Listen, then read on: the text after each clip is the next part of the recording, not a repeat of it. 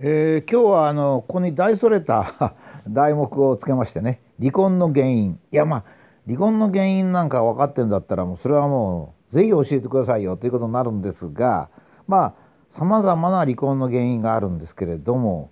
まあ、そのうちですね最も大きな離婚の原因と思われるものっていうのが私はあると思うんですね。まあそれはですね、えー、まあ、言ってみれば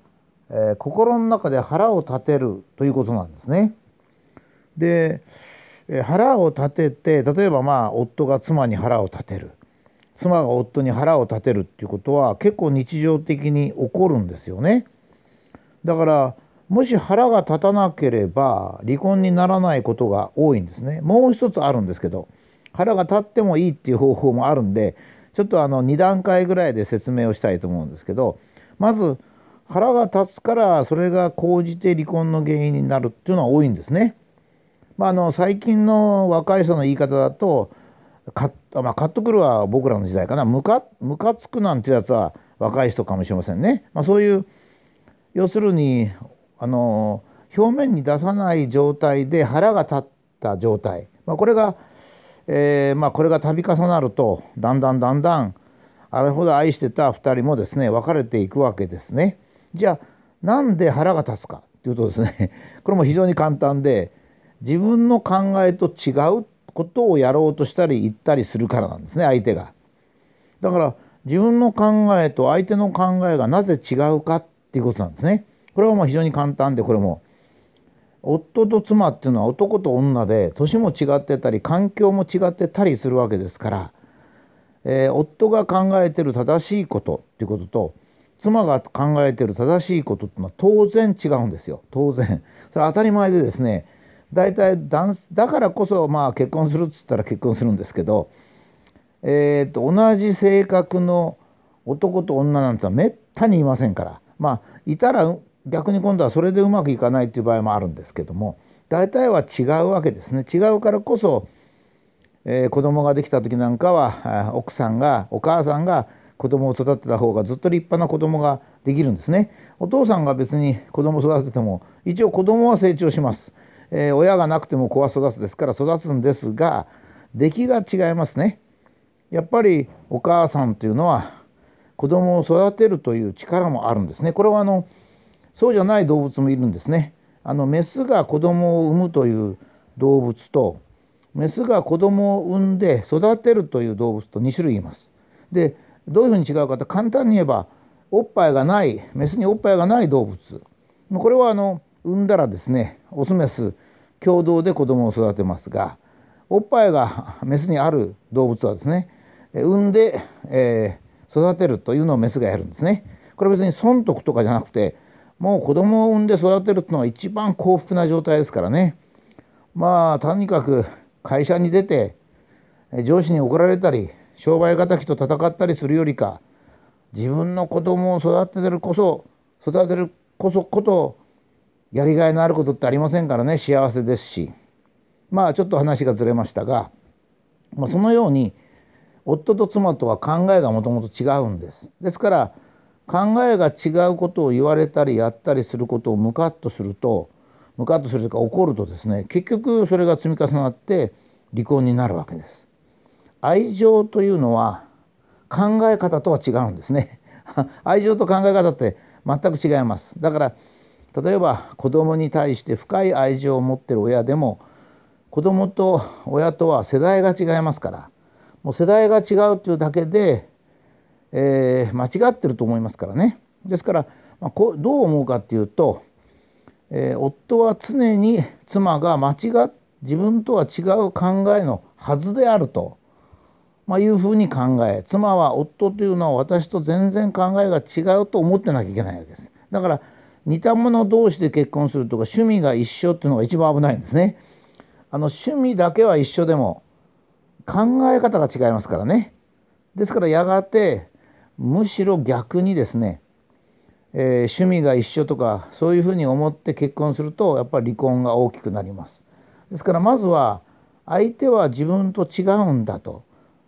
なぜ自分が相手の考えと違うとムカッとくるかっていうと腹が立つかっていうと自分の考えが正しいと思ってるからなんですよ。しかし相手は相手が正しいと思ってるんですよ。で自分が正しいと思うことが正しくて相手が正しいと思って自分が間違ってると思ってることが間違ってるということは分からないんですよ。まあ、私の言い方によったらいつもそれはお釈迦様に聞かなきゃ分かんないじゃないかと。だって A 君は例えば学生でですよ。A 君は A 君が正しいということを言う。B 君は B 君が正しいということを言う。それで2人が喧嘩してると。じゃあどっちが正しいのって言ったらそれはお釈迦様に聞いてみなきゃ分かんないわけですね。ですから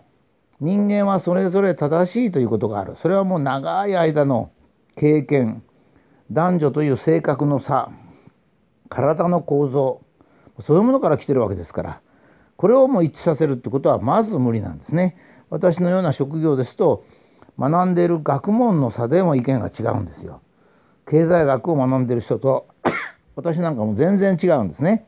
それは私が合ってて経済学者が間違ってるっていうんじゃなくて経済学をずっと勉強してきた人とまあ、あの物理とか科学を勉強してきた人と違うというだけなんですね。それがもう骨身に染みて分かってなきゃいけないんです。それは離婚の一つの大きな原因なんですね。それからじゃあ2つ目それを日常的にどうこなすかつまり何で腹立腹が立たないようにするかっていうのはですね自分の頭の中7373に分けとくんですね。7割は自分の考えで埋めとくんです。3割は開けとくんですよ。で例えば夫が妻に何か言われたらそれと自分の考えを比較しないってことなんです比較したらダメなんですよ較したら違いますから。特に日常的な生活は山ほどあるんですね。もう一日のうちに起こることは100もあるかもしれないですよ。細かいことまで入れれば。例えばお茶碗をどこに置くかとかね。洗ってしまうかとか誰がどうするかとかゴミはどうするかもう山ほどあるんですよ。細かいことが。そんなの全部一致することがないんですね。ですから7割は自分の考えで頭を開けといて3割は例えば妻だったら夫とかそれから女とあの主婦の友達とか、まあ、そういうそれから新聞に書いてあることとかそういうことに開けとくわけですね。で私なんかが時々そんなこと偉そうなこと言うけど腹が立つのはですね違う考えを聞いてくれないっていう時に腹が立ちます。だから僕もそこのとこはもう少し修行してですね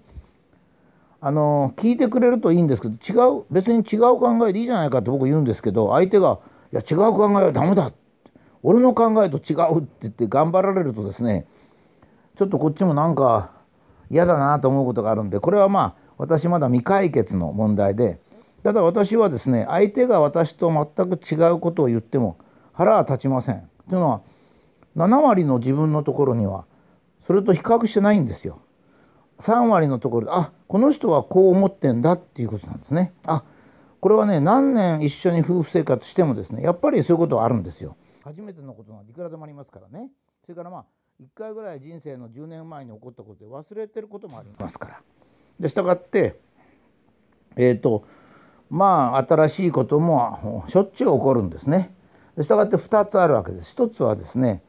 えー、自分が正しいと思うことと相手の正しいと思うことは違うと特に男と女だから絶対に違うとまずこういうふうにもう骨身にしみて分かっておくと2番目はその上でさらに自分の頭の中の7割は自分の考え3割開けといてそれで自分の考えと違うことを言われるとこれは妻とか夫ばかりでなくて友達でもそうですしそれから社会的にもそうですけどねそこを開けとくとまいうことなんですね。だから社会に出ますと歩いてる時に向こうからぶつかってくる人もいるしタクシーに乗りゃタクシーの運転手で変なブスッとしてる人もいるし駅で何か聞いたってほとんど答えてくれない駅員もいるし会社に行けば上司は怒鳴り散らすし、まあ、部下は何もやってくれない人も山ほどあるんですよ。その一つ一つに腹なんか立つたらもうそれは人生が暗くなるばかりかもちろん親子兄弟夫婦みんな破綻しますからね。ですからまあ、重要なのはちょっと繰り返しになりますがまず第一に自分の正しいと思うことと相手が正しいと思うことは違うと特に相手が自分が正しいと思うこと違うこと言った時にそれは別に相手の考えだと思うことですねそれからもう一つは具体的には頭の 30%3 割を開けといてそこに違った考えを入れるとこの2つが非常に重要かと思います。